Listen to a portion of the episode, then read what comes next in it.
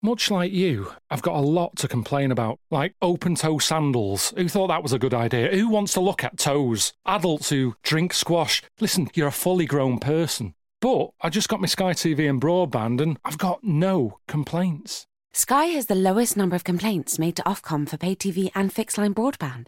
To find out more, visit ofcom.org.uk. We're happy because you're happy. Oh, hang on though. Noisy eaters. They're annoying. Sky. Believe in better. All right, so we've got Daryl, who's come over from Manchester here today. Been in 19 different prisons, served over 12 years. We're talking knife crime, we're talking gang activity, hardcore Manchester. And we'll, at the end of it, we'll get to the work he's doing now, speaking in the schools. If you are out there and you're a school teacher or you are a student and you want Daryl to come into your school, in the description box below this video are going to be all the links, including how to get in touch with Daryl so you can get him booked into your school. So thanks for coming on, Daryl. We're going to Thanks start. for having me. We're going to start at the beginning then. Um, what part of Manchester are we talking? I'm from Moss Side, Moss Side. M16. We used to score there, didn't we? Yeah. When we were like raving back in um, 89, 1991 around then, we used to like go the, what was it? The Thunderdome and the Conspiracy, all those clubs. We'd go through those neighbourhoods. The kitchen, that the, the empty flats there. The boring. yeah. So what was that like for you then growing up in Manchester? Man. It was all right, to be honest. I like Manchester. I, I like Liverpool better though. But um, yeah, it was it was all right. I come up from a broken home, so obviously it had its downs. But all in all lifestyles, you have your ups, you have your downs.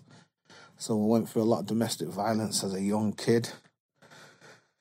From domestic violence, grew up into my teens, went onto the streets and got involved in one of the deadliest wars of this country's generation, gang warfare. And was that Gunchester? Was that what they call that? Yeah, I was one of the people, one of the instigators when it was when it was changed from Manchester to Gunchester in the in the press, so to speak. So I was one of the instigators. I was a known gunman.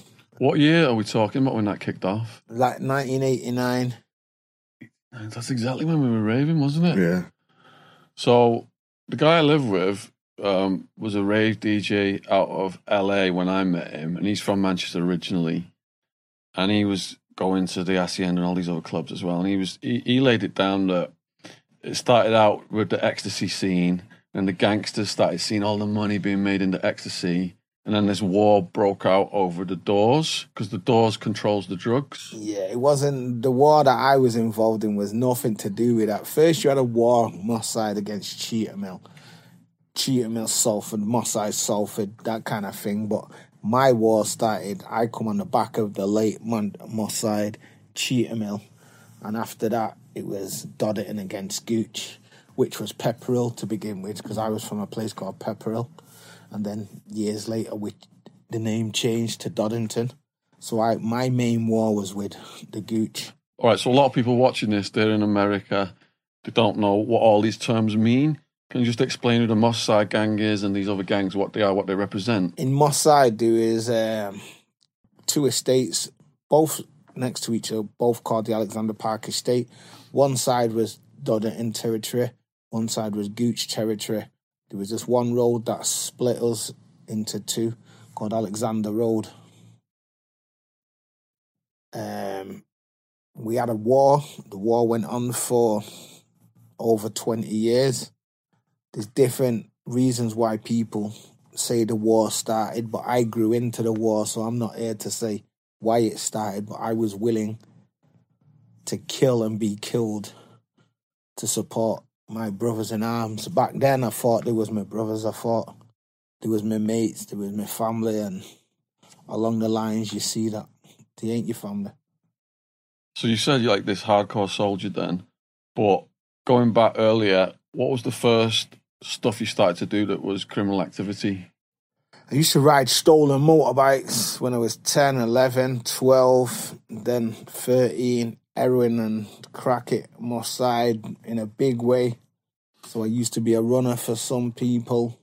So I started where most started selling weed, I started selling bags of brown.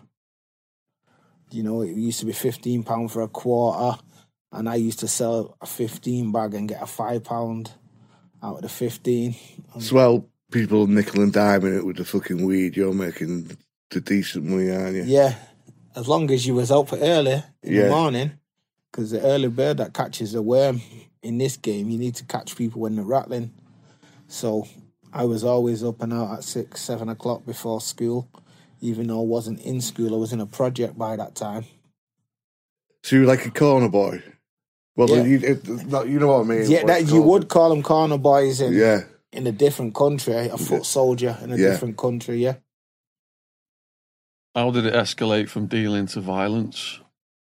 the elders had an argument because we all used to go round together. We was all friends. We went to school and that together. Lots of us. A lot of us stayed at each other's houses. Believe it or not, some elders had a little tit for tat. I'm not going to go into what it was over, but we felt obliged to stick with the elders from our estate rather than go with the elders from the other estate. And So you just picked your fence and that's it.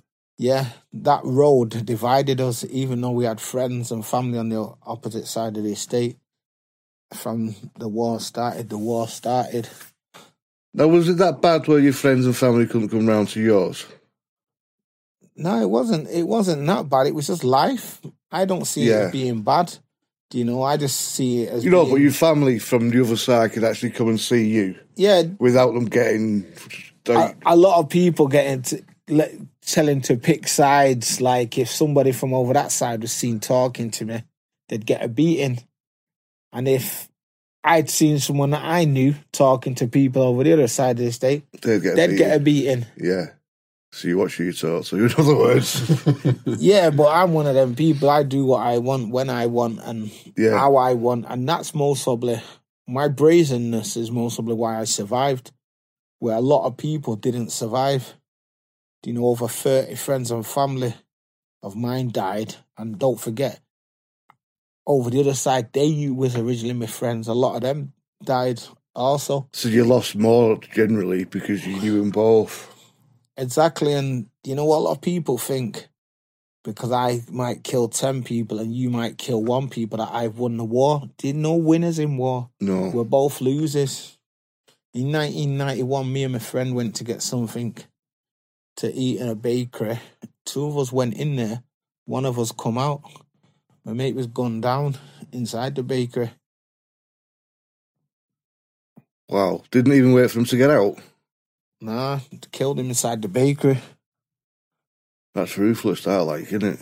But that's life, innit? That was war. Do you know it's it's kill or be killed? Or it was back then. So how did you go then from just the dealing level and the violence at the lower level to getting access to the guns? Obviously, they come from the elders to begin with. And then when you become established yourself, you find your own contacts and that to buy, purchase your firearms, your ammunition, your vests. Because it's a huge surprise to the Americans. Where we were in Arizona, guns were legal. So I had like a shotgun for home protection, I had a Glock. we went, I go went and off and got a concealed weapons permit. So the police actually train you in, in shooting and then you get your concealed weapons permit. How easy was it for you to get these guns then? It was The police don't train you, let's put it that way. it, They it- just, just got handed down from the elders, is that what you Yeah, said? to begin with, it got that handed down from the elders, and you just went and purchased your own. You knew everybody knew where to. Everybody in this kind of work knew where to get what and what price to pay. So it was just like it's just like natural progression through the. You don't know what life. numbers are on that book, that gun, though, do you? You don't know who it's killed, or if the police get hold of it, you could be up for five murders you didn't fucking do.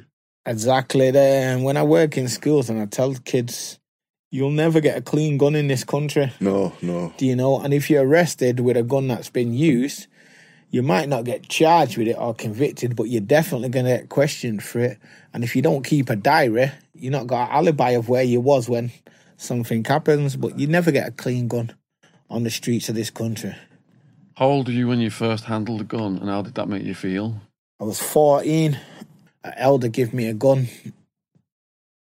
and he asked me to do something with it, but the person didn't turn up. If the person would have turned up, I would have done what he asked me to do with it because I felt like I was a big man, not that I had a gun.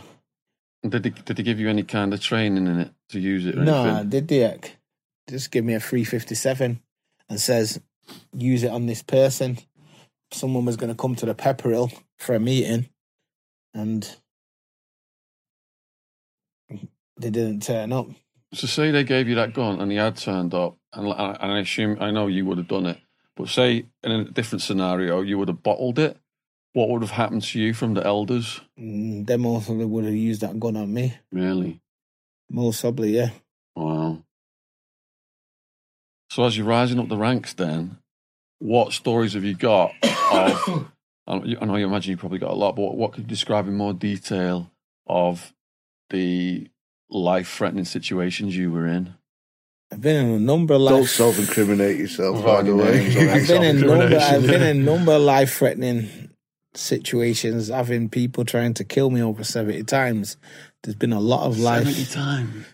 people have tried to kill me on a lot more than 70 times, but we'll leave it at 70 times. But on three of them occasions, I have been shot. Um, the first time, I'm going to be honest, the first time I was going to a food shop and I just put down my gun for the night because I used to carry my gun everywhere. Yeah. And I just put it down, hid it in a place for the night. Five minutes later, pulling up next to this shop, riding through a park, and someone jumped out from behind a tree and started letting off after me. I had a bike. I let the bike roll towards him, turn around, and I got shot in the, underneath my foot, come out the side of my leg. As I was running, made it round two corners, couldn't make it no more. Also, it must be pretty hard to fucking run with a bullet in your fucking foot.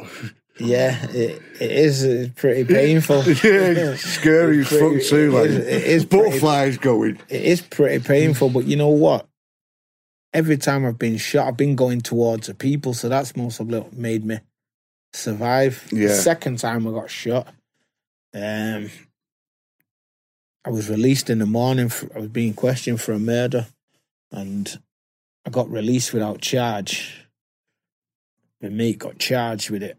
I got released, and I thought because this person, this significant person, had been killed, it'd be safe for me to go around because he used to be my mate. I had nothing to do with it, but there was like some in kind of in-house fighting. Yeah. So I just thought it'd be safe for me to go anywhere nobody ain't brave enough to fuck with me.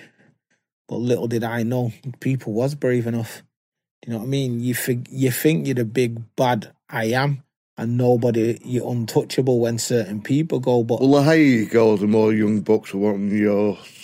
They're seeing you dress right, they're seeing you look good, they're seeing your car, and they want some of that, don't they? definite. It's like it was a younger element that tried to kill me, and I was shot over twenty times on that occasion.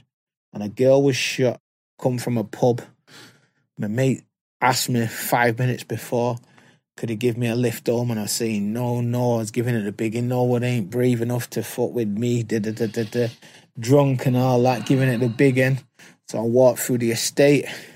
And little t- did I know that somebody had already phoned them up to tell them that I was in this pub and I was walking on the way back. So I approached the corner and I seen him and I held out my hands and says, What? What? Do you know, thinking they wouldn't do nothing. Yeah. And as you can see through the scars on my arms, they They shot did. me in my arms, my chest, my back. I had a vest on, so it took some of the bullets. So they weren't, didn't, I mean, sounds stupid. And then they um, weren't trying to kill you. They yeah, didn't was go for trying- no headshot. They was trying to kill me. A bullet glanced off the side of me head here. Wow. They tried to kill me because I dropped. I threw the girl on the floor that I was with. She got shot twice. And I was lay on the floor and they were still pumping him into me. And one of them come close to my head and he must have thought he shot me in the head because it's a bullet skinned off my head and that's when they got off. The blood. That's the only one I was worried about. I was still conscious. And when I got up, there's pure blood in my eye and down my face. And I thought that was it. how long you in hospital after that one? I was only in hospital for about a week and a half. Yeah. Yeah. And then the last time I got shot, I was speaking to some girls outside a club, about 50 feet away from the first ever time I got shot. And I seen my mate down the road, and he was going like that, waving away. But I thought he was saying, Come here. Oh, so right, I right, started right. walking to So him. telling you no, go. Yeah, yeah, because he'd seen the people. So I start walking to him, and he had bop, bop, bop, bop, bop. And um, I got one in my leg then. That's still in there. Um, yeah, I got one in the leg. And that, that caused me some damage. I was in hospital for about nine months for that. I got MRSA when I was in hospital, um, which is a flesh eating infection. Yeah, Oh, that massive shit. Yeah, so I had nine months. I had an external fixator. I had inside pins, but they took the pins out. I had an external fixator for about 18 months, and that bullet's still in there. At that time, didn't you think, you know what, fuck this, I'm fucking, just, I'm off to live abroad. Nah, because you know what? After seeing my friend get killed, I vowed to avenge his death, and I vowed to do this until until it took my life or all of them was dead. I was willing. That's how far I was willing to go. Nowadays, you don't get loyalty like we did in the old school No, I was going to say. era. You know, I tell kids nowadays, your mates ain't gonna kill for you. They're not gonna die for you. They're not gonna go jail for a life sentence. You will tell the police on you, though. Exactly. But I'm one of them people that I would have died for any of my mates, even though was the really mates, because one of them did phone up the people to say I was on my way back from that pub. But you know what? That's in the past, and it, it is what it is, isn't it? The dynamics of life have brought me. Yeah, but you couldn't have I a drink with that guy, could you, without looking in his eyes and wanting to kill him, would, could you? I've spoke to him since. Oh, I'd, I'd hate me. I spoke to him since, but you know what? We can't. If we live in eight, then we're not going to fix this broken world, are we? Because there's a lot of people that It takes a bigger man to do that, like, It, it does, but there's a lot of people can say that about me and some of the crimes that I've committed. Not going to go into it, but yeah. there's still people that will hold grudges against me, but leave it for the sake of leaving it and having a peaceful life. At least you can sleep at ease at night.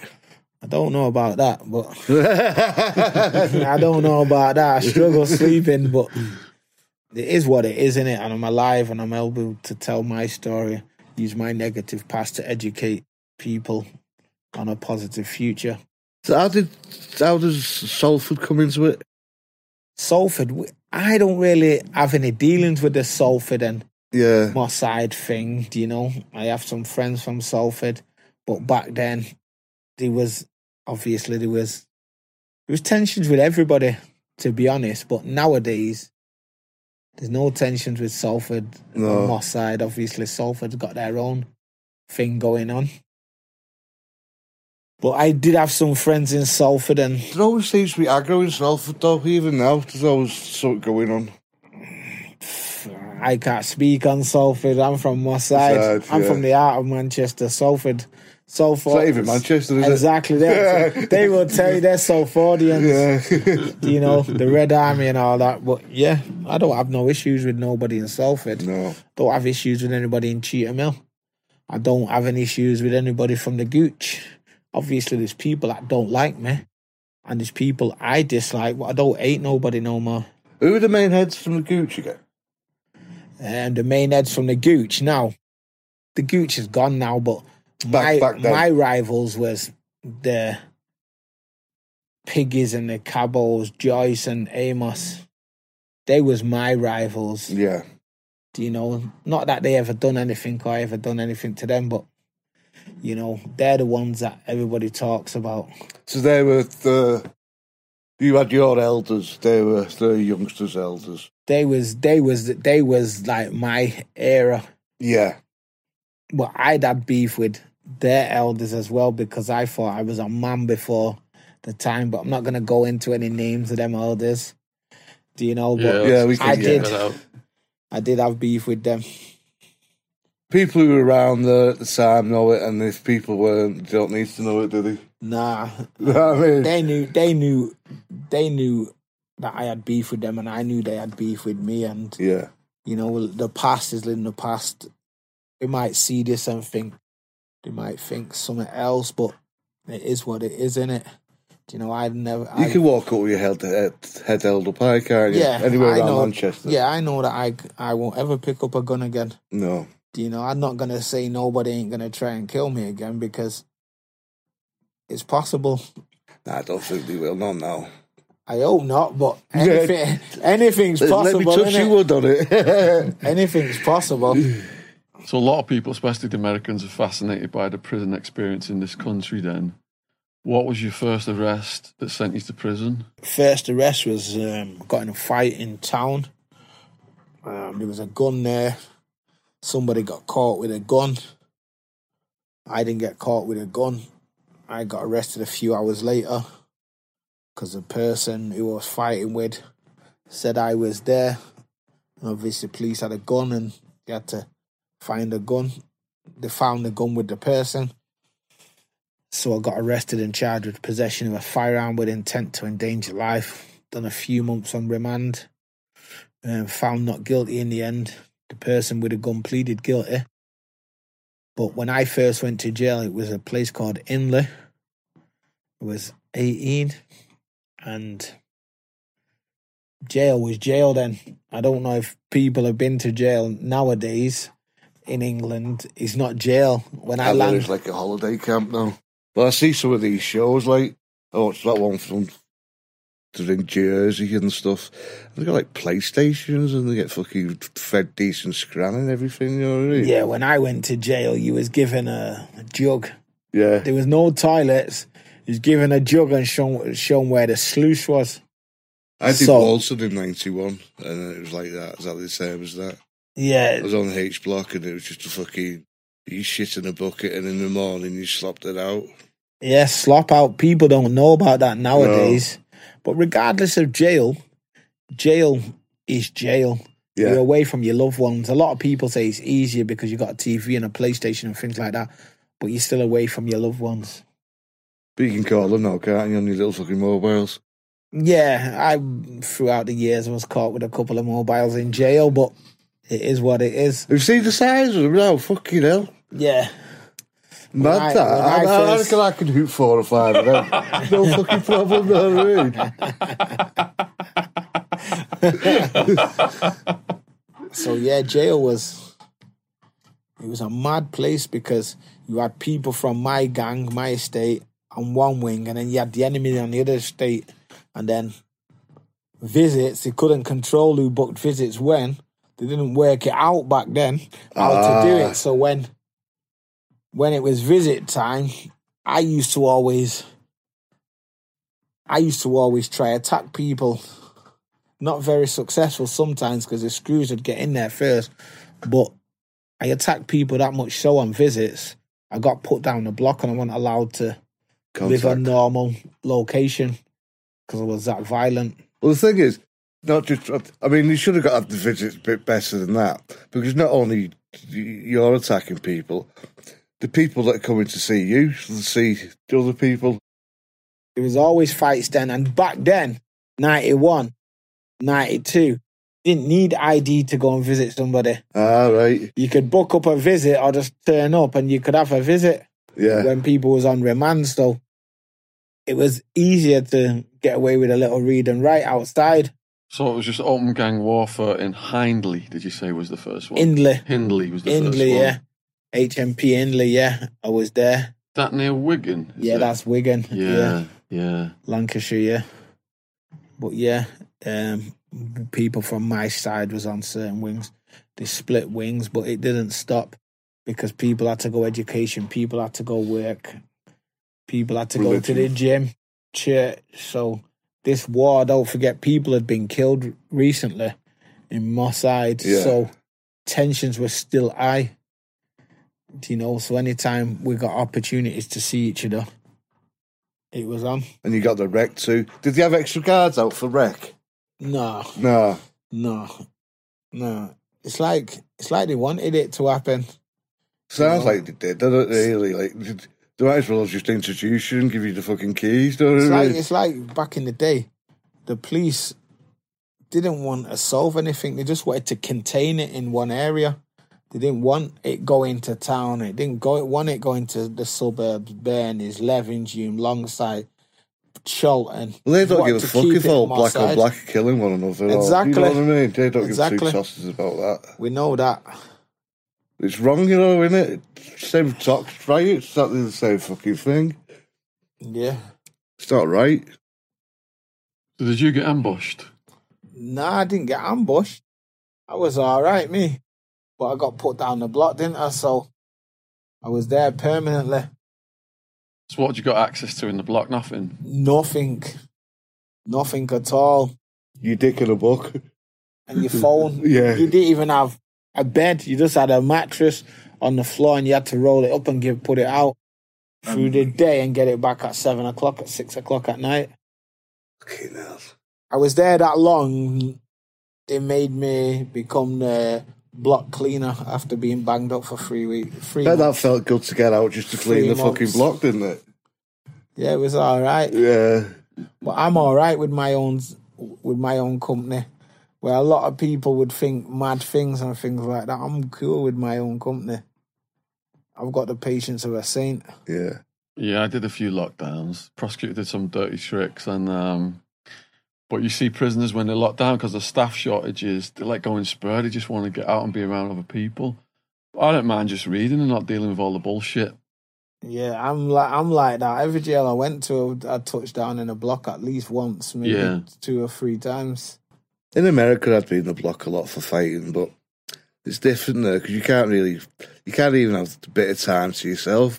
'Cause you've always got people at the fucking door being cell warriors. They're going to do this, they're going to do that. Don't know how the fuck hell you're going to do it. You don't get out of the fucking cell, you know what I mean? So when you got released from that one, you said that was a few months. Yeah, What was your life like when you went back on the streets? I went straight back to the streets. I went straight back to the streets, straight back to the banging. what you straight- know, innit? Yeah, because you choose to live that life, you gotta live it, and you gotta live it to the extreme. Because if you don't, you're gonna get killed. It's like I said, it's kill or be killed, shoot or be shot, stab or be stabbed.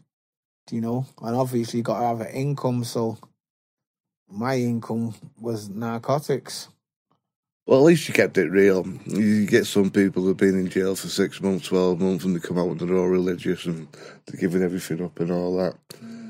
But then they don't anyway, they go right back to it. Exactly, but that's all I knew. So that's Yeah. why I done what I'd done. And obviously, I seen my mate get killed, and I had other mates and family that. had So you still had no matter what revenge. You were still Yeah. going to I wanted to out. avenge. I wanted to avenge his murder right up until 2011.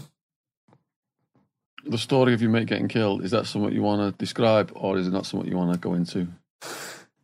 Yes, I can talk about it. Me and my mate went to get ham and cheese on toast in Moss Side Precinct in a bakery. We was with a couple other people. Um, three people chased us into the bakery, cornered us, shot my mate in his head, killed him, and I survived. Did you get hit as well? No, I didn't get hit on that occasion. They run out of ammunition. They only had one gun between three of them. And we had one gun between two of us. Do you know? Sorry to say it wasn't me that had the gun. My mate had the gun. I left the scene with the gun. And yeah, Did your mate die right away? yeah, That's rough, man. Fucking hell. It is, and every day I think about it. But nowadays, I live my life in that he didn't die in vain because I can educate people on Yeah. what really happens, the sorrow, the depression, the PTSD. I can educate people on what really happens. Our mates usually run off and leave you. On that day, we didn't run off and leave each other. He would have, uh, he, if it was you who got killed, he'd avenged you. Yeah, I believe so. Yeah. I believe he would have. There's other people that you have thought was as close as him, where I think they wouldn't have, but he would have. Yeah, so it went on tit for tat right up until 2011. Throughout the years, I went to jail a few times, come out, went back to what I knew, come out, went back to what I knew. I lived my life like that, even in jail, on site. If I seen anybody, it was beef. Do you know a lot of people forget it when they're in jail and just leave it to the streets? I wasn't one of them people. I just kept it real. Yeah. You know, and most of the people who I had it with on the other side, they kept it real. Obviously, there's people from both sides that was bad shit houses and didn't want the screws to beat them up or didn't want the screws to break up a fight. We'll leave it till we get out. No, people have been killed. Do you know? People have We're been killed. this. You've tried to kill me. You've shot me. Get this on now. Do you know? Win, lose, or draw, it's going to happen. And I used to run at any of them I see. I just run at any of them because back on the streets, you can run and hide. In jail, nine times out of ten, you ain't got your tool with you. So obviously, man, have a shift and that from time to time. But if you're going on a visit, you ain't got your shift. So it- what can happen? The worst you can do, you get a black eye, a broken nose. It is what it is. And the worst is when you go for that visits, you, you put in a room, aren't you, for a bit. yeah, And in that room, you could have like 10 or 15 fucking enemies in that fucking room. Yeah. You don't know who you're going to be putting in the room, Yeah, but that's all about. That's the buzz about it. Do you know? I was. I used to like that buzz. Do you know the adrenaline when he was going into the visits? Not knowing who you're to see, don't Yeah. knowing. Yeah. Yeah, because you might catch one of them slipping and you might just punch his head in. Yeah. But then again, you might get caught and there might be ten of them and you might get your head kicked in. But thank God it didn't ever happen to me. But it's excitement either way, innit? It's excitement if you're gonna do something or something's gonna get done to you because what's the worst can happen? You get a little beating. You're not gonna end up dead. No. Sorry. Nowadays, nowadays with this one punch murder and all that, it might happen. But back then, you didn't think of that. It was I mean, nowadays, though, it's completely different. Back then, you'd fight with you, all right, you'd, you'd, if you go to a gunfight with a gun, you go with a gun. But if you, in general, your fights with, with your fists, weren't they? yeah. But you know yourself, a lot of people run from fist fights. Yeah. You know, back in the day, you could have a fist fight with someone, shake their hands, and walk away. But nowadays, for the last 25 years, 30 years, not been like that. People want to seek revenge. And, you know, tit for tat. You might shoot me, I might shoot you. You might kill me, then you're going to get killed. And it just, it just spirals out of control. So nowadays, we need to kind of like, if people have got beef, it's never going to happen. We need to have someone in between and say, let's get in a boxing ring, We'll throw some, sort it out. throw some gloves on. Every Saturday know? for the year, I'd, I'd go down downtown and I'd get into a fight with the same lad, win or lose. And I fuck that, fucking hell, blood up his shirt again, not give a fuck. Still going top of the town, going to the nightclub, getting some fucking rum corn tart. And like fucking next Saturday the same again. And we did it for a fucking year. And in the end, we just looked at one another and said, ah, fuck it. Let's just drink. and become best mates. Drown your sorrows, yeah, that's You know what I mean? it's easier, isn't it? No one Yeah. is getting killed, and then there's no mums burying sons, no sisters burying brothers, no kids burying dads. Do you know? It's it's the easiest way to do. You know, I say to kids nowadays, you might like fighting, but you don't want to be getting having beef over postcode, especially when you don't own no property there. Exactly, yeah. Do you know? but if you like fighting, why don't you go to MMA? Why don't you go mixed martial arts? You can batter the fuck out of each other and you can shake hands at the end of the day. And if you're that good, you can even get paid for battering the fu- fuck out of somebody. and it gives them a sense of um, discipline. Discipline. I say to kids, everything's transferable. You might sell drugs. If you keep a profit at the end of the day, you're an entrepreneur. Yeah, transfer that skill into the legal world, you're a salesman, you're an entrepreneur. Do you know? Everything's transferable. If you're fast, you can go into athletics. If you can have a little fight, MMA or boxing, everything's transferable. I think with the drugs as well. I think, I mean, the shorter you're in there, the better. It, it, I'm a firm believer. Get in there, make it to.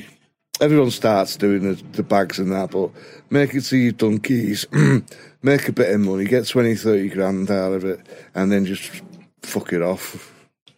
It's harder to keep money nowadays, isn't it? Yeah. Illegitimate money. obviously legal money is better than anything. A thousand pound cleans money is better than ten thousand pound dirty money, The- as we yeah. all know. I mean, you can't even go to casinos nowadays, is it really? Can you?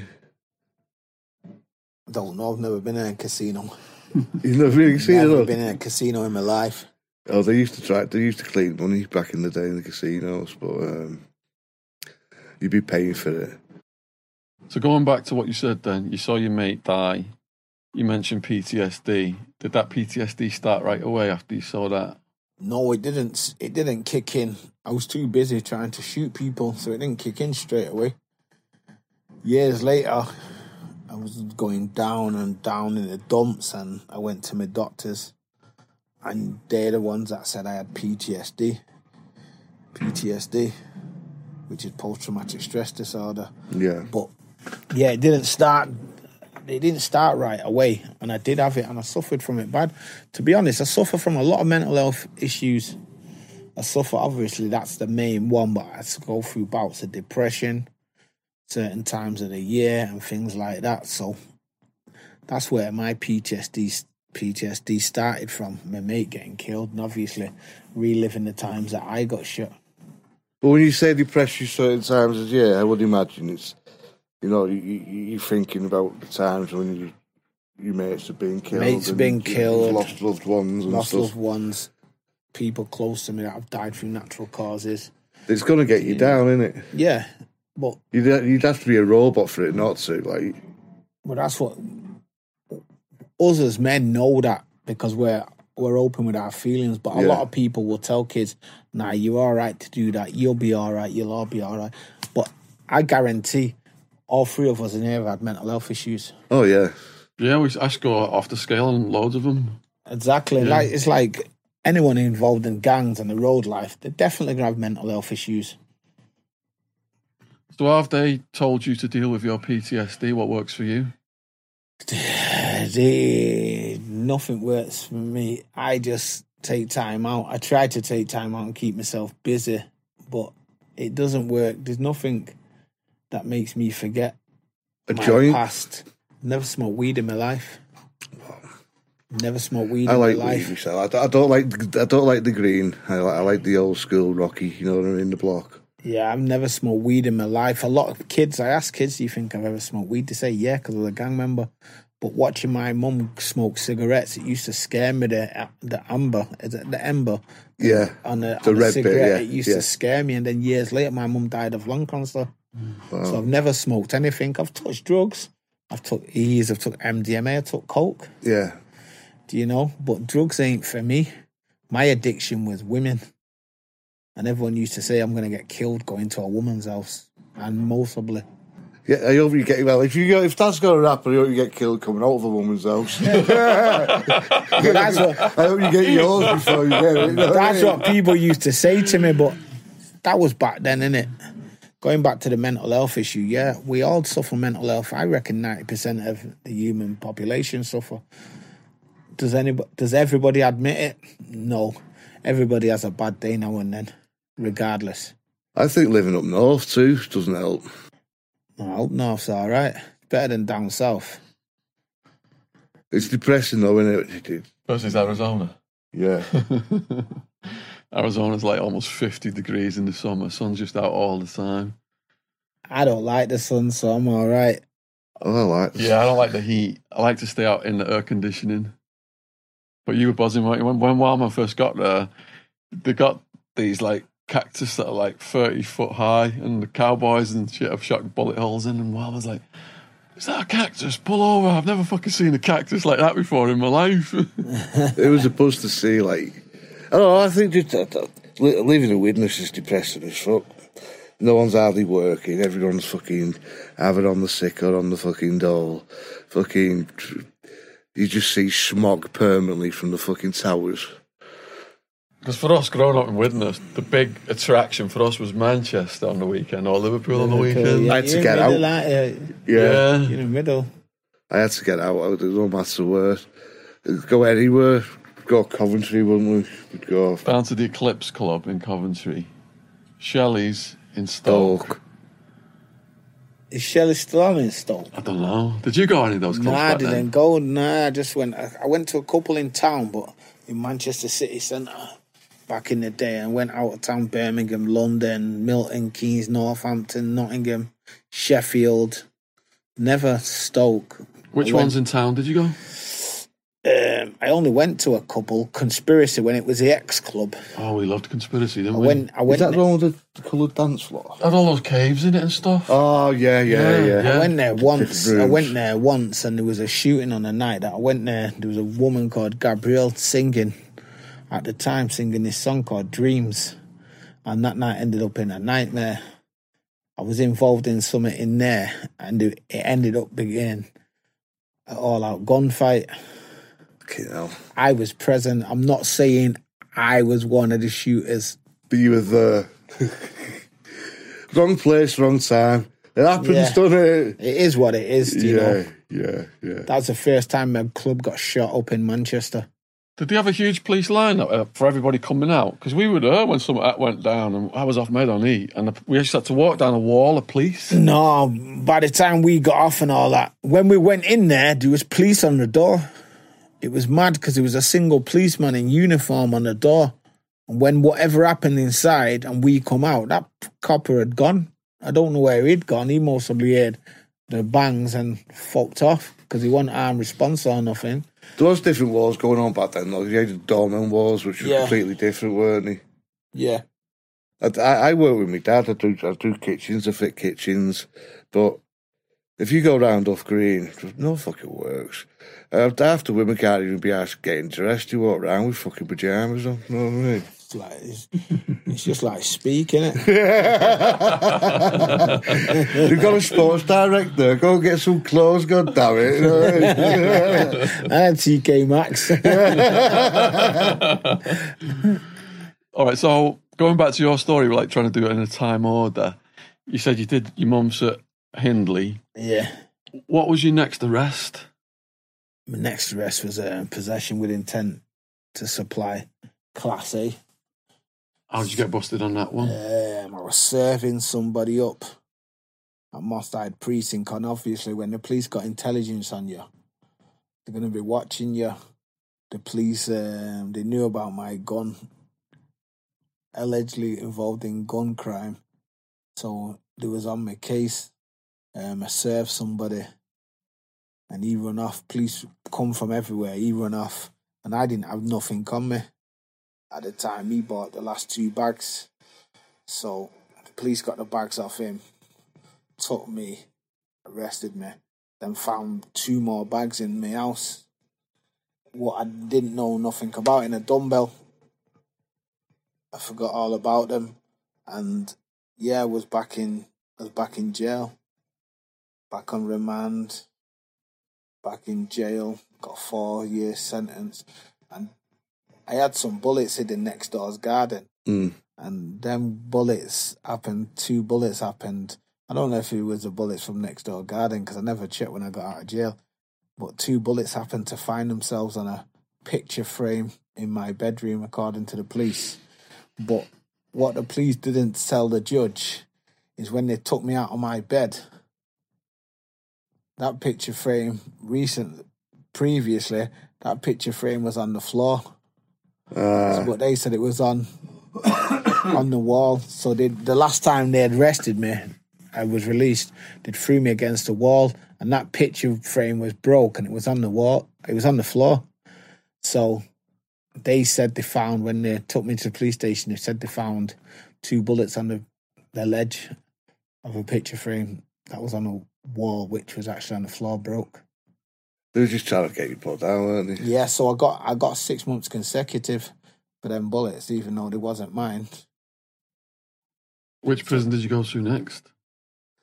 Um, I went to Hindley, and that's I went to Hindley. I was on remand at Hindley. Oh yeah, at the same time, um, previously. No, I got bail. f- I got bail for the drugs, and then a couple of days later, I got arrested again for some attempt murders.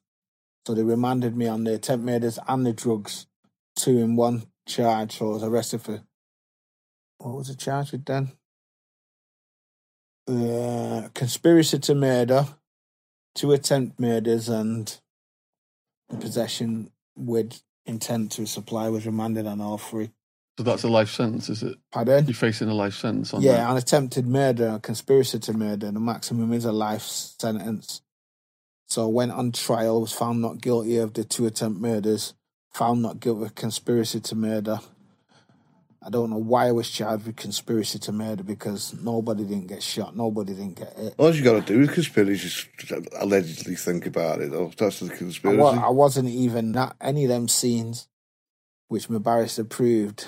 So I was found not guilty and then was given four years for the drugs and six months consecutive for the bullets. They were just trying to fucking set you up to get you out of the fucking way, weren't they, really? Yeah, that's what that's what they used to do. They used to lock you up, but when they lock you up, someone else was getting out, so the war just continued. yeah, yeah. Do you know, the war continued behind the door. The war continued on the road.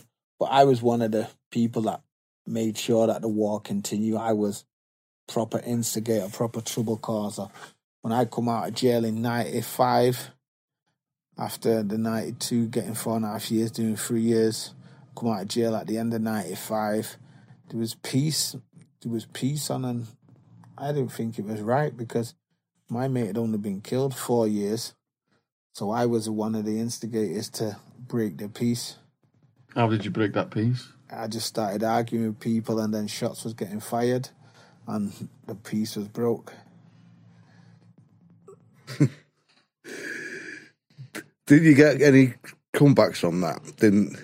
Didn't get any comebacks. Yeah. yeah, I got shot. I got shot. yeah. I got shot. I got shot later on in um, in the left leg, like I told you, when I was in hospital for nine months. But it was, you know, a lot of other people weren't happy with the piece being on. Yeah. But some of the No main players, myself and other people, was in jail. So like the softer shit houses thought it was the easiest thing to go and talk peace when they didn't have the authority to call a peace treaty. With all the main heads banged up too, they probably didn't have the, the, the sort of the nous or the the muscle either, did they really? No, but they lost somebody too when my mate got killed, so they should have represented his name. Exactly, yeah. But you know what? I'm not gonna make excuses for anybody because nobody gives anybody the right to go and shoot people. That's my thoughts now, but back then, my thought process was different. So that three years that you did then, what was that like? It was adventurous because obviously I come across a lot of the enemy in jail, and I kept it going. I went from Hindley to a place called Northallerton. I was being Northallerton, Acklington, Northallerton. I went to Northallerton. From Northallerton, I went to Castington. Uh, from Castington, I went to Armley. From Armley, I went to Lindholme. So it was it was pretty adventurous when we went down when we went up north to Castington. It wasn't it wasn't anywhere where anybody of any colour was welcomed. Ah, right, right, right. So when I landed there, some guy come to me cell, come to me cell, see me playing. A, something called an Atari Lynx. It's like that. I'll have that off you in the morning. I said, all right then. He thought I, he, Doesn't need to fucking he talk thought that. I was a dummy. Yeah. But it's mad because me and the guy become good friends after that. In the morning, I went down. He was on the server, and he said something about nigger lips. I'm coming for that later. So I just filled up my cup with hot water and just threw it in his face and started punching him up. Afterwards, we become dead good mates. Yeah. But you know, you have to set your store. You have to make your mark in a place like that. You know, a couple of weeks later, my brother ended up there, What was the jail called again? Castington. It was Um, across the road from Acklington. oh, Accrington. That was, was that? A cons, in it? Castington's a YPs. Got you, got you, got you. Yeah, I was. It's um. Oh, what's it? Is it Stockton on Tees or Yeah. something? Nah, nah, Morpeth. Morpeth. That's Stockton on Tees. I've been in there. That's Yeah. Holme House. Holme House. I've been Yeah, there. I've been there a couple of times. The food's all right. When I was in, when I was in Acklington, it, it was fucking mad. The bullets. It was just like you had your own fucking key to your fucking door. It was one man cell. And you, people could bring your family could bring your bedding and all. Like you bring fucking a duvet, and like you'd have your own key to yourself. Fucking basically, they'd come and lock it up at ten o'clock. But up to ten o'clock, you're open. Wow. You're just wandering around. I'd always get jobs in the kitchen, me. I'd, always, I'd you, straight you had loose it in the easy kitchen. then. You had it easy then. didn't You You had it. You didn't have to worry about eating noodles and tuna. what you want. Uh, I had big, the big stotties every fucking day. Yeah, but yeah, I was in Castington and I had a few fights with the I had a few fights with the Gooch boys in there. And then I um, I turned twenty one and was sent to Lindholme via Armley. In Armley for a couple of days. Went to Lindholme and I was released from Lindholme in nineteen ninety five. They tried to jump me in Acklington because they said I was a Scouse bastard. So he was a Scouse bastard. Because all the Scouts was down there. They, they fucking, they get, they're, they're famous for it. They go down and start robbing cells. And everyone gets cast the fucking same from up north, you know what I mean? Yeah. So they love the fight stories on this channel. Our audience is like, lads, got any good fight stories from that time Good fight stories. in the prison? Oh yeah, there was this guy when I was in Hindley. Months before I went to Hindley, I seen him. I kind of, I have to be careful how I say this. I escorted him from his estate to my estate. I didn't kidnap him, but I took him to my estate and I gave him a, a little going over and whatever, and let him go. I let him go home in his underpants because he didn't have boxer shorts on Yeah. and I thought he was a shitbag. I actually thought he was a shitbag. And just before I got locked up, me and my mate seen him driving, so I pulled up the car, skidded, and run to him and tried to grab him again. And he pulled out a gun and started shooting at me. I didn't think I didn't think he had the balls to do it, you know what I mean? Yeah. But obviously, scared men are the worst men to finger. So I jumped, he chased me because I didn't have nothing on me. I jumped in one side of the taxi and out the other side of the taxi, like in America. Shit with his fist. And my mate, my mate was, um, my mate locked himself in the taxi office and was knocking the door. He's like, "Who is it?" I was like, me, me, let me in." So he let me in. So cut a long story short, the police coming out. That we got off, he got off, and then I seen him in Hindley a few weeks later, and I thought, yes, I seen him come down the stairs. I thought, yeah, I'm gonna knock this guy out because I'm a big guy and he's like this. And as I go to run to knock him out, he pulled out a PP9. I don't know if you know what a PP9 is. battery. Big batteries in Yeah. socks and started swinging it. So my mate grabbed him from behind and I give him a few digs and it was over.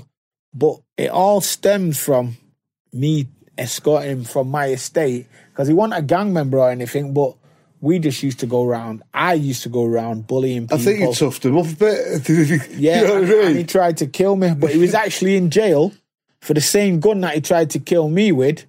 He was he was charged with attempted murder for shooting a couple of people because I turned him into a monster of what I'd done. But yeah, that that was a decent fight. Um, I had loads of fights. I had loads of fights. It was one time I was in Hindley, and um, two Gooch boys just been moved on our wing accidentally, and I was a cleaner. All me other boys was banged up or at the gym. I was on the wing, and two of them come rushed at me at the same time. And I had it with them. They didn't beat me, even though there was two of them. I didn't beat them.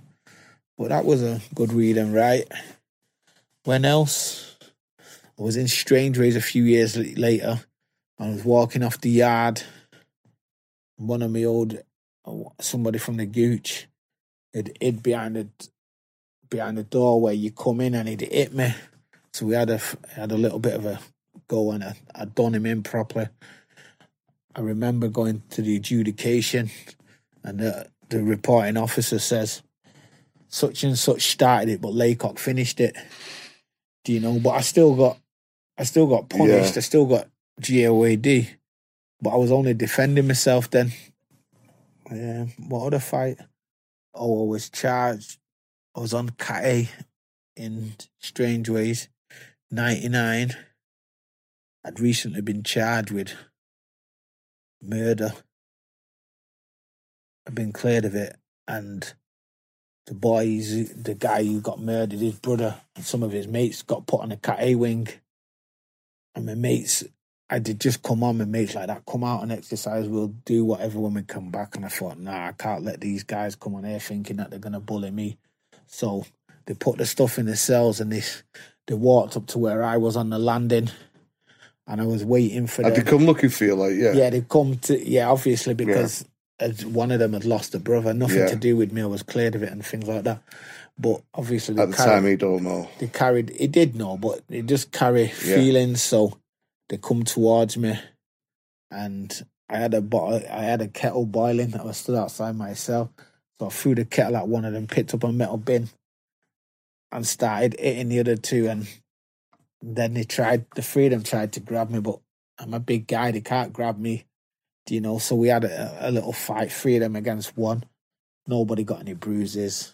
It was they Yeah. didn't get the better of me, even though there was three of them.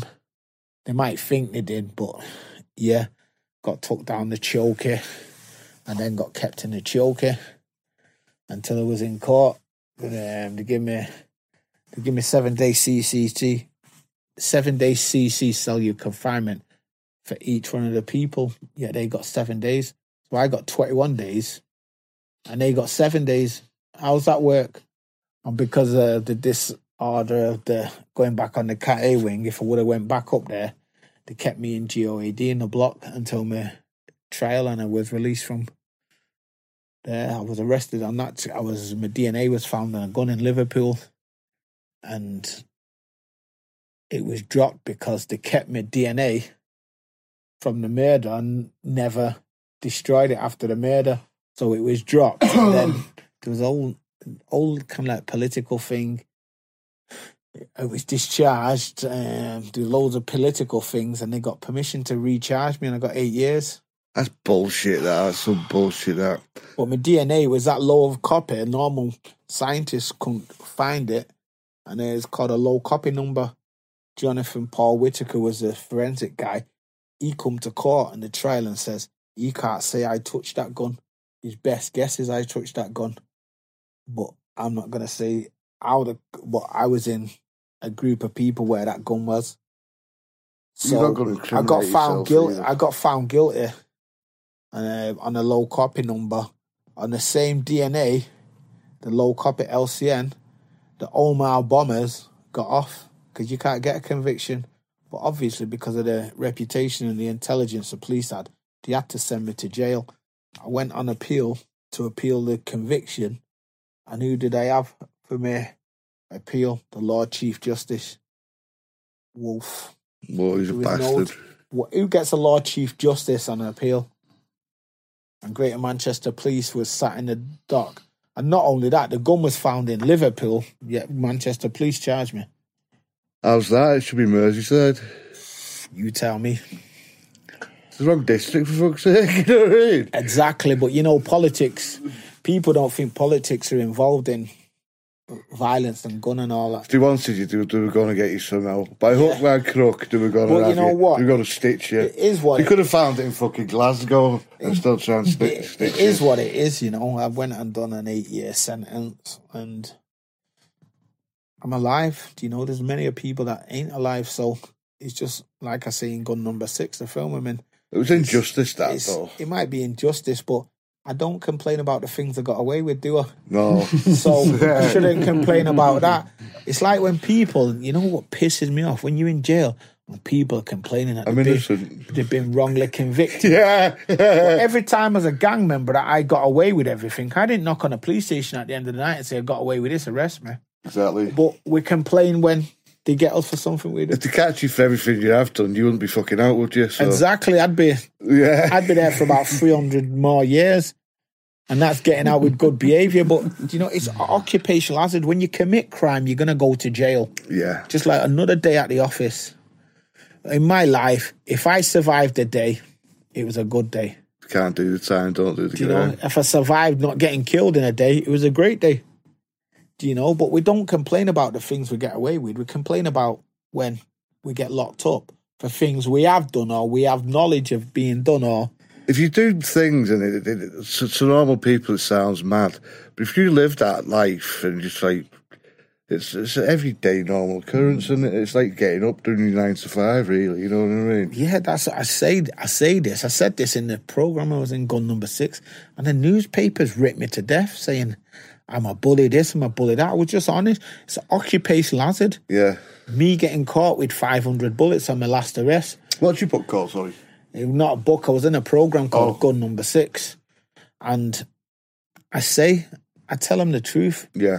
that it was an occupational hazard. It's like another day at the office, which it was because the streets was my work. Yeah. People might say I'm big headed and all that, but I'm not. That was my work. Like you work podcasting, and nowadays I work going into schools. The streets was my job then. job. I said a while back on one of these podcasts, there was I don't know who we had on. He was the, the car thief guy. He he got he got one of them numbers where they fucking There's the victimless crime one. yeah yeah yeah. I forgot the guy's name, but he was talking. He, he robs these high like, like high class cars and that. And I, sa- I, I said, because I think to myself, well, that's a victimless crime. Because the guys who've got these fucking high class cars, they've got them insured and shit, you know what I mean? So they're going to get paid out on that, aren't they?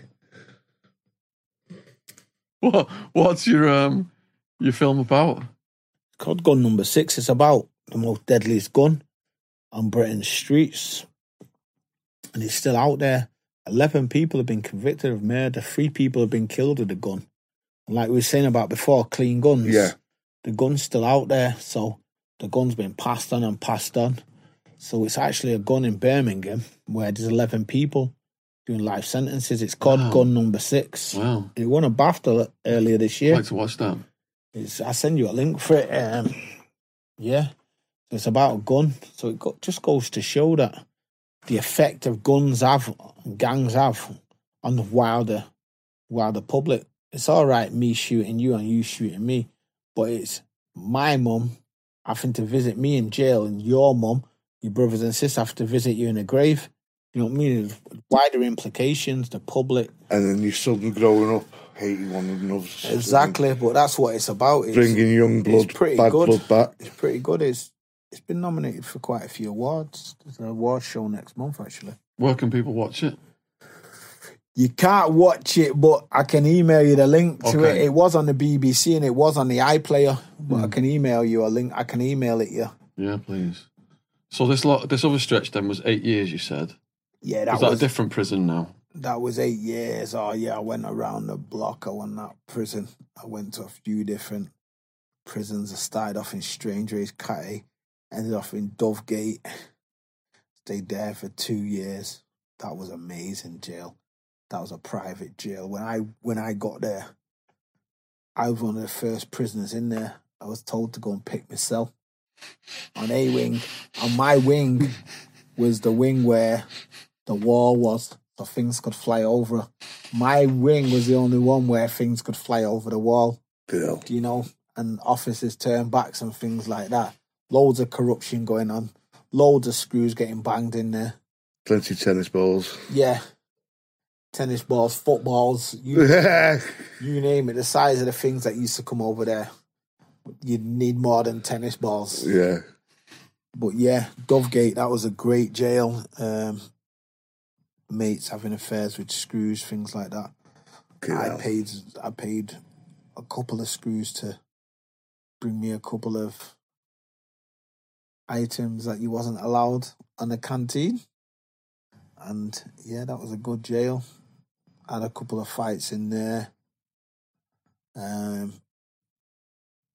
battered some kid because he was on Christmas Day, 2001, because he was throwing tomatoes, having a laugh and a joke, and I didn't find it a laugh and a joke that I was away from my kids.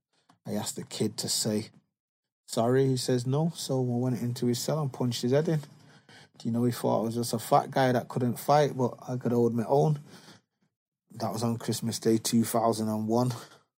Some Muppet from Leeds called Danny. Still on Muppet now, even though I don't own no malice against nobody. Um, what else happened in that jail?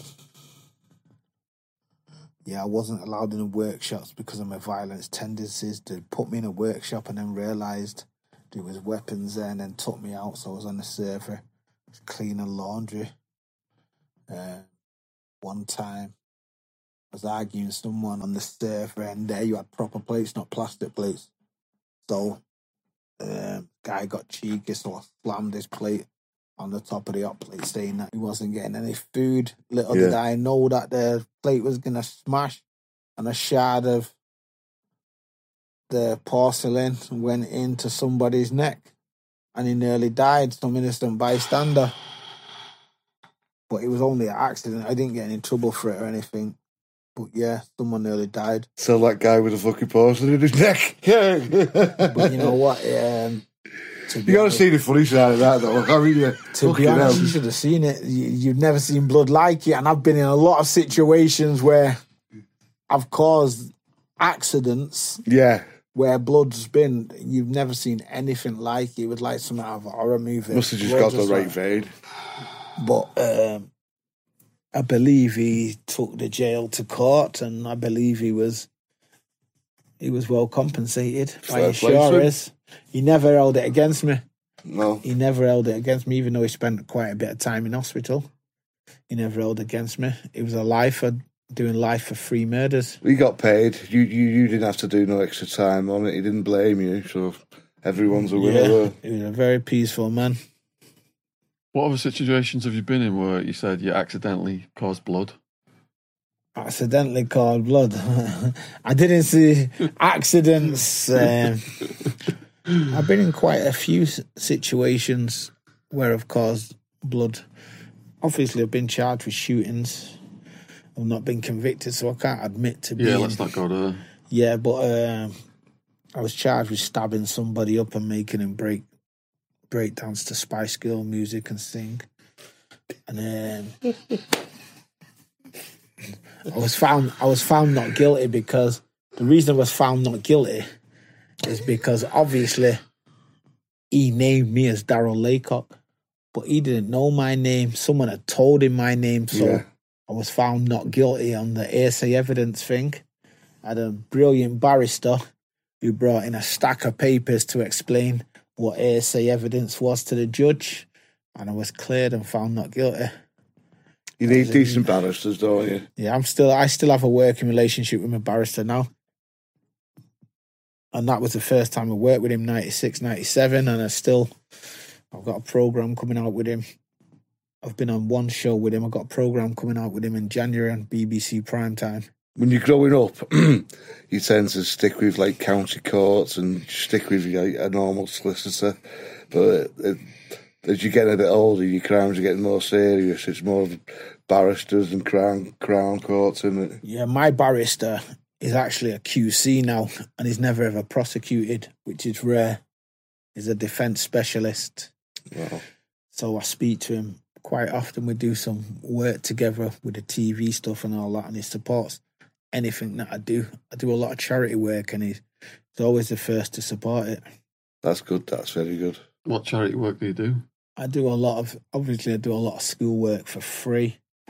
I feed homeless people.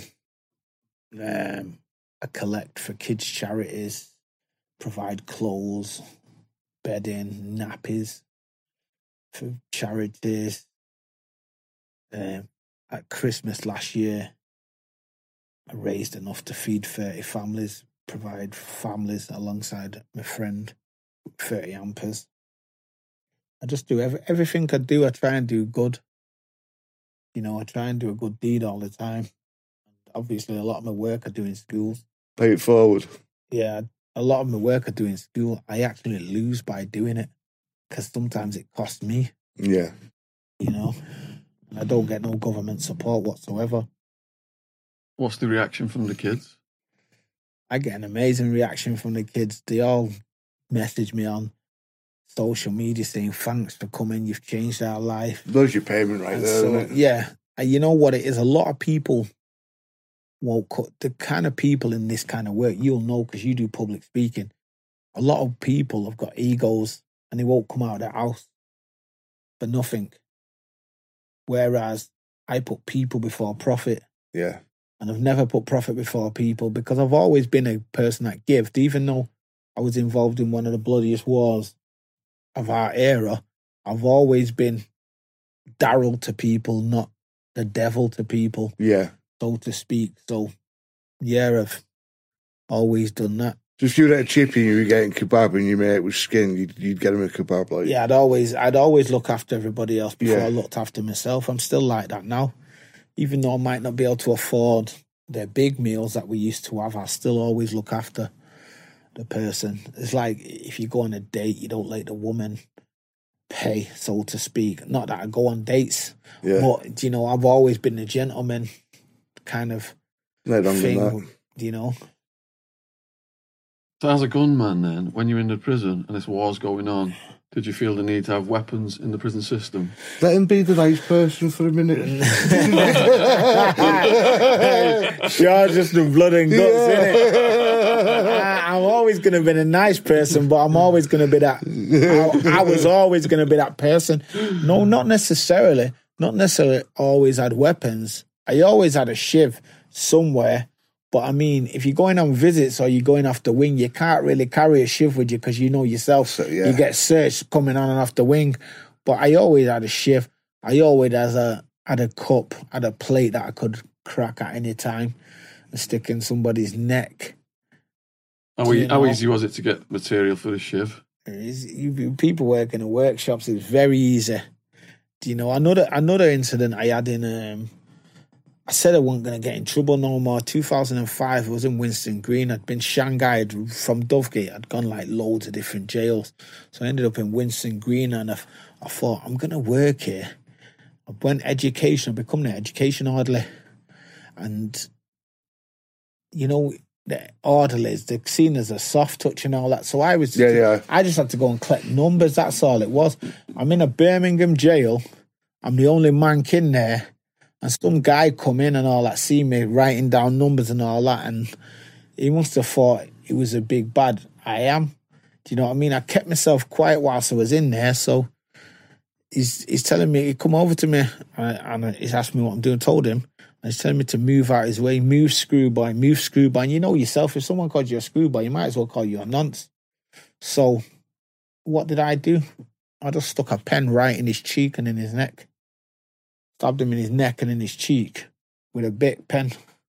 Do you know Screw boys are just like it, it, it's, it's like an American version of punk or Punk or bitch. bitch, yeah. Yeah. But but he's not gonna ever call anyone a screwboy again. no, But when I've done that, but he was trying to bully, and the bully got bullied. But so obviously, he didn't know. He didn't know who it was, and he didn't Yeah. know my name because everybody else in the jail. But he'd just come there new, thinking he was a big bad man, and that happened to him. Do you know what I mean? Not only that, he's calling me a screwboy. I get taken down the block. he's He's blabbing. gone to the hospital, and then the police come and take my clothes and my trainers because he wants to make a statement. Ah. You know, he's calling me a screwboy, then he Yeah. wants to get me charged. But at the time, I was kind of like I had a, I had a special female teacher at that time. We're not going to go into that, but I had a teacher friend at that time, and she was a witness to the adjudication. And at the time, because I got a bad wrist where I got shot in, I had a metal, you know, the um, the. Have you seen the wrist straps? And you have a metal plate in it. yeah, yeah, yeah. Well, my excuse, he got cut like that because I'd hit him with this, which wasn't. It was a big pen. Maybe you want to charge me, maybe you don't, but I'm doing good now. And I'm not glamorizing things, but this is what happened. I'm not going to lie.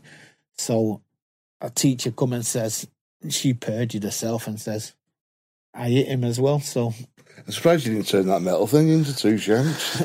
that would, the thought had crossed my mind. thought had crossed my mind.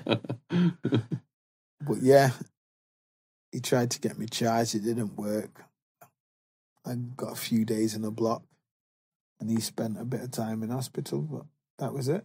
what finally made you change your heart about the lifestyle? You know what it was? I'm not going to go into it because it's very, very private. But something happened to a family member, and I, it made me realize that the boys on the street want my family. When I was in jail, they didn't look after me. When I was out, they wanted me to help them make money and things like that, back them up. And they wanted to back me up, but when something happened to a family member, and I thought to myself, I'm doing all this badness, looking after my mates on the streets, and my family are the ones that are suffering. So Yeah.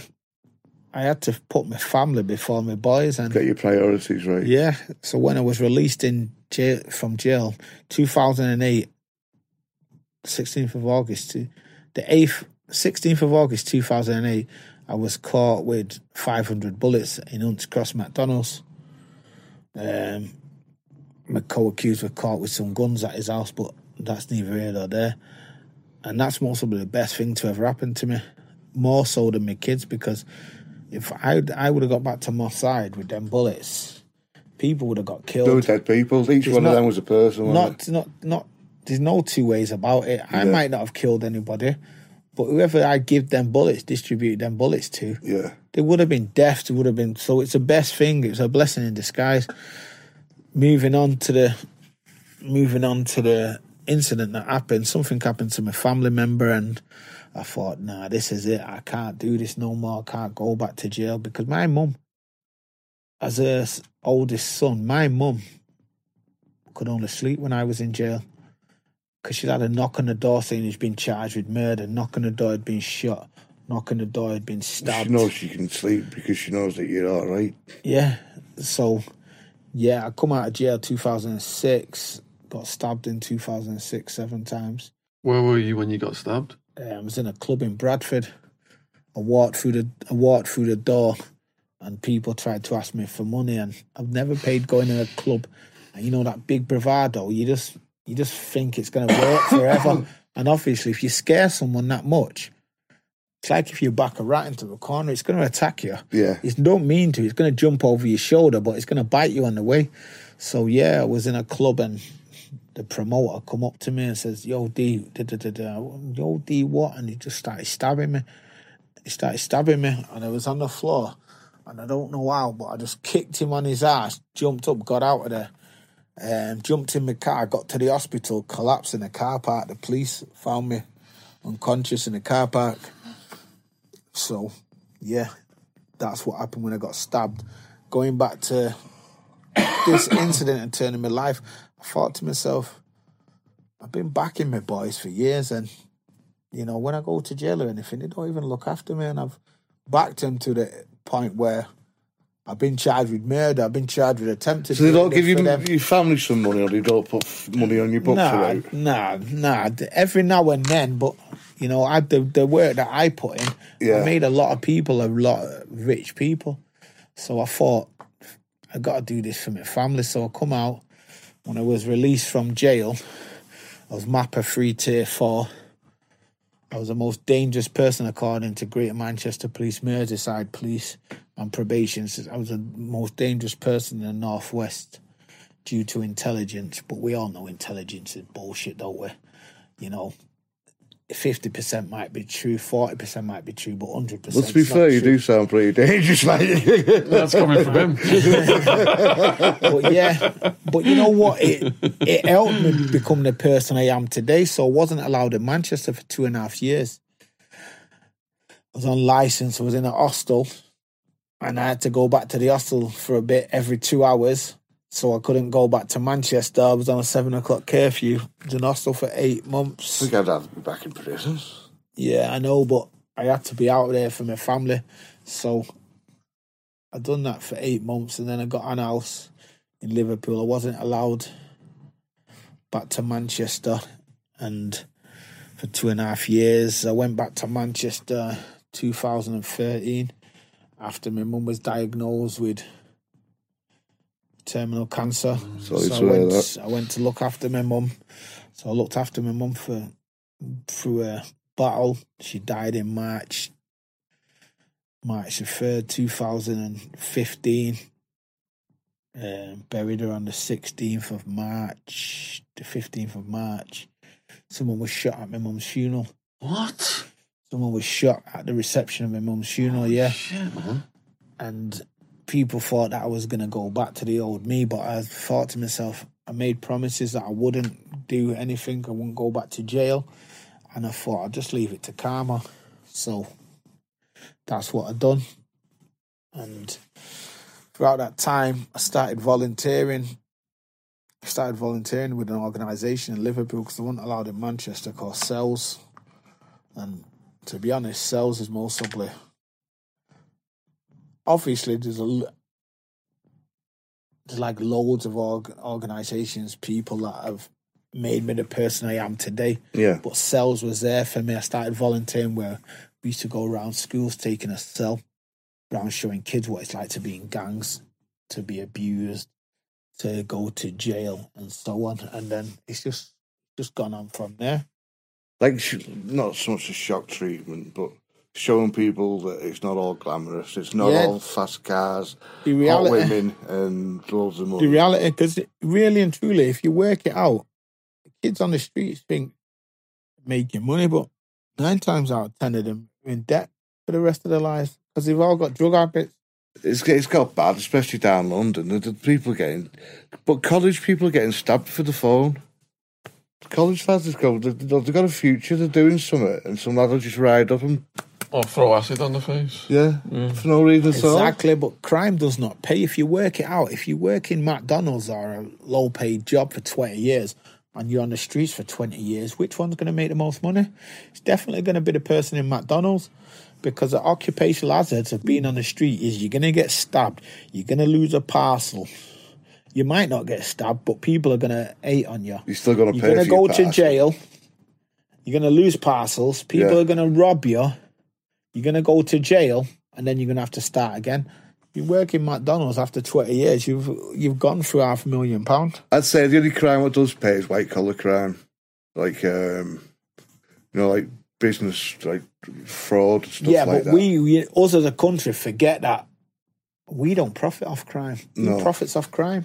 The police, prosecution, barristers, solicitors, judges, Argos, DFS. They're taking all the cut. probation because you know yourself DFS sofas and SCS sofas are made in jail.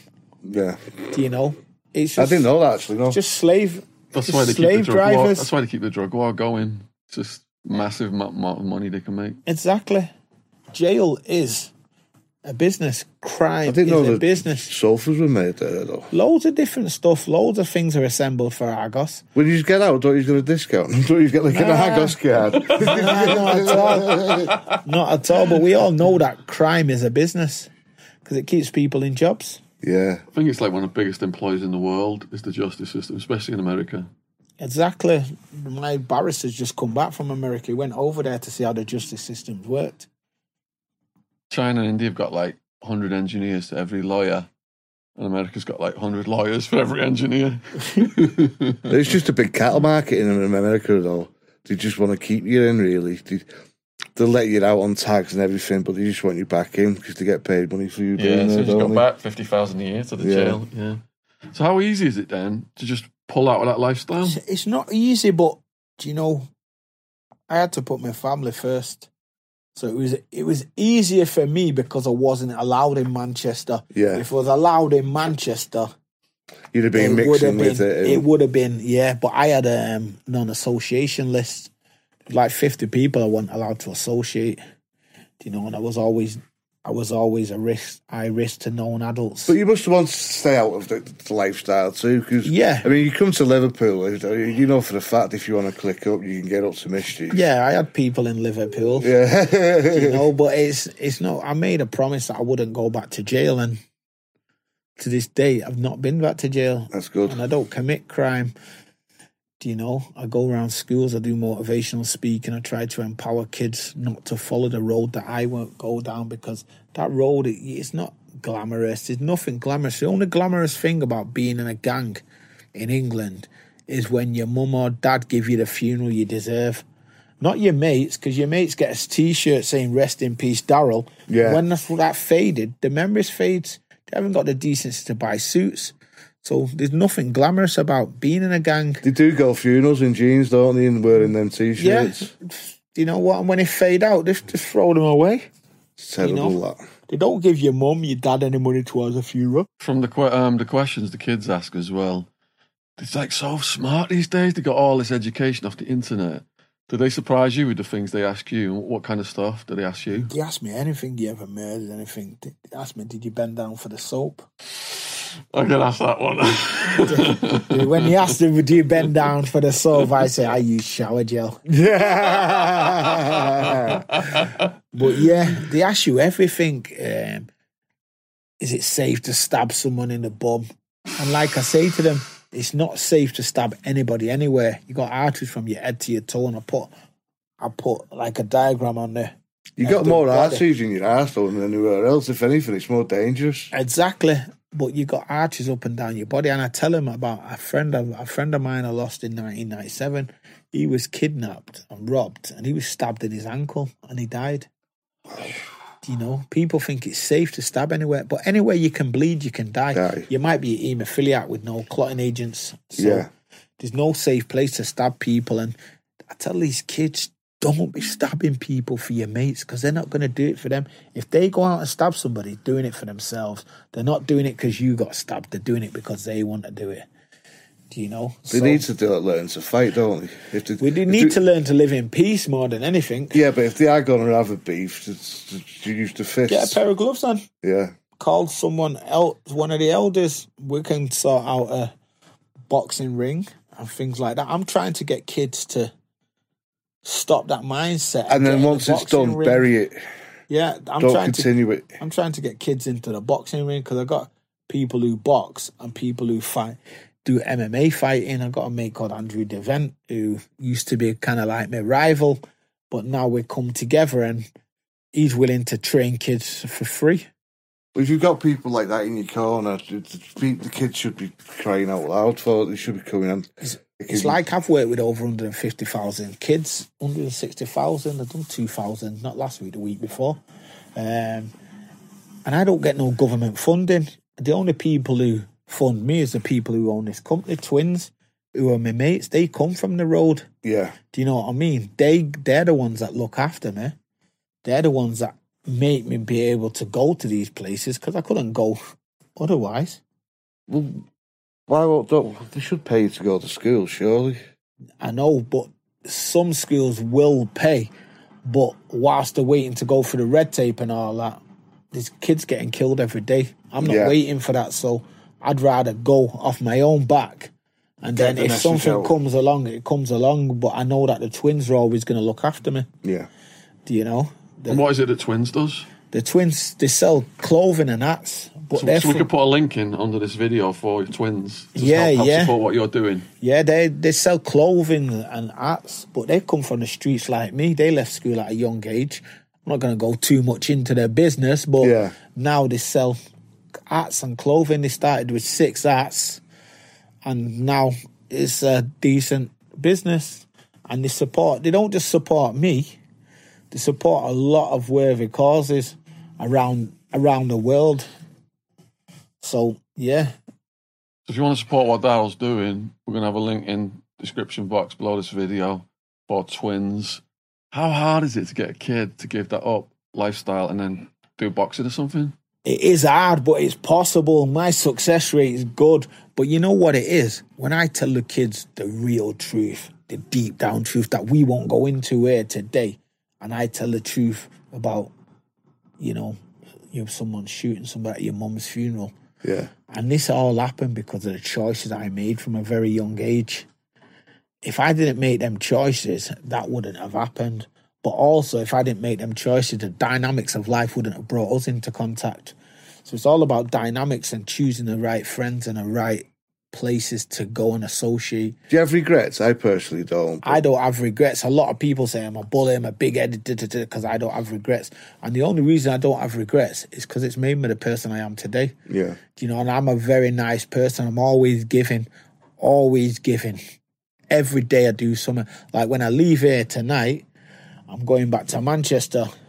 And when I get back to Manchester, I'm going to be on the homeless, feeding the homeless tonight. Do you know? So I do something. I try and do a good deed every day, and I don't have no regrets. I do nothing but good. Obviously, There's people I do not talk to, but I don't do no bad to them. No, no. You know, I don't carry no hate in my heart, and that's mostly why I've survived. Who else do you know get, gets shot 20 odd times and survives? On Someone one, like looking out for one you. occasion, I'm shot once on two occasions, stabbed seven times. Who else? You've definitely got someone looking out for Who you. Who else do you know that's been arrested for numerous murders and been cleared of one and not charged with no others? Even though I'm not saying it was a, I was involved, but there's certain murders where people say that I was involved, but obviously I was sent to this earth as a vessel to pass my message on to help others. You know, I'm no by no means I'm a murderer. By no means am I a violent man. I'm here to live peaceful and so on. I don't promote no violence whatsoever. I've done what I've done in the past and I leave the past in the past and I hope everybody else can. And you've been out of trouble a few years. I've been out of trouble since when did we get home? 10 years. So I've been out of trouble for ten years. Yeah. So the kids watching this who carry knives, what do you say to them? There's nothing good about carrying knives. Nobody gives you the right to stab anybody. Nobody gives anybody the right to stab you. Nobody gives you the right not to be able to walk in a postcode. You walk wherever you want. And if anybody pulls out a knife on you, turn turn the other cheek. Don't try attacking. Always turn it away. And a lot of kids are dying through people trying to rob them of the phones, of the cameras, of the iPods. If someone pulls out a knife on you, give them your iPod, give them your phone, give them your trousers, whatever they ask for you, because you only get one life. You get 100 pairs of trousers, you get 100 phones. The material things do not not give up at or whatever. They say fight or flight, don't they? But I'd say personally, just you know, you can't fight against a knife. Just flight, just run away, give them what they want. No point in arguing over it.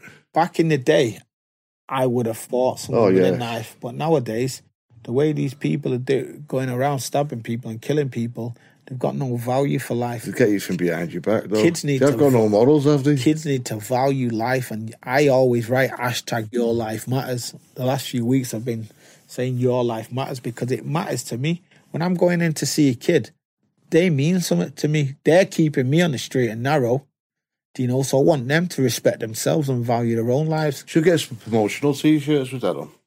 Your life matters. Yeah. I will do when I get some dough.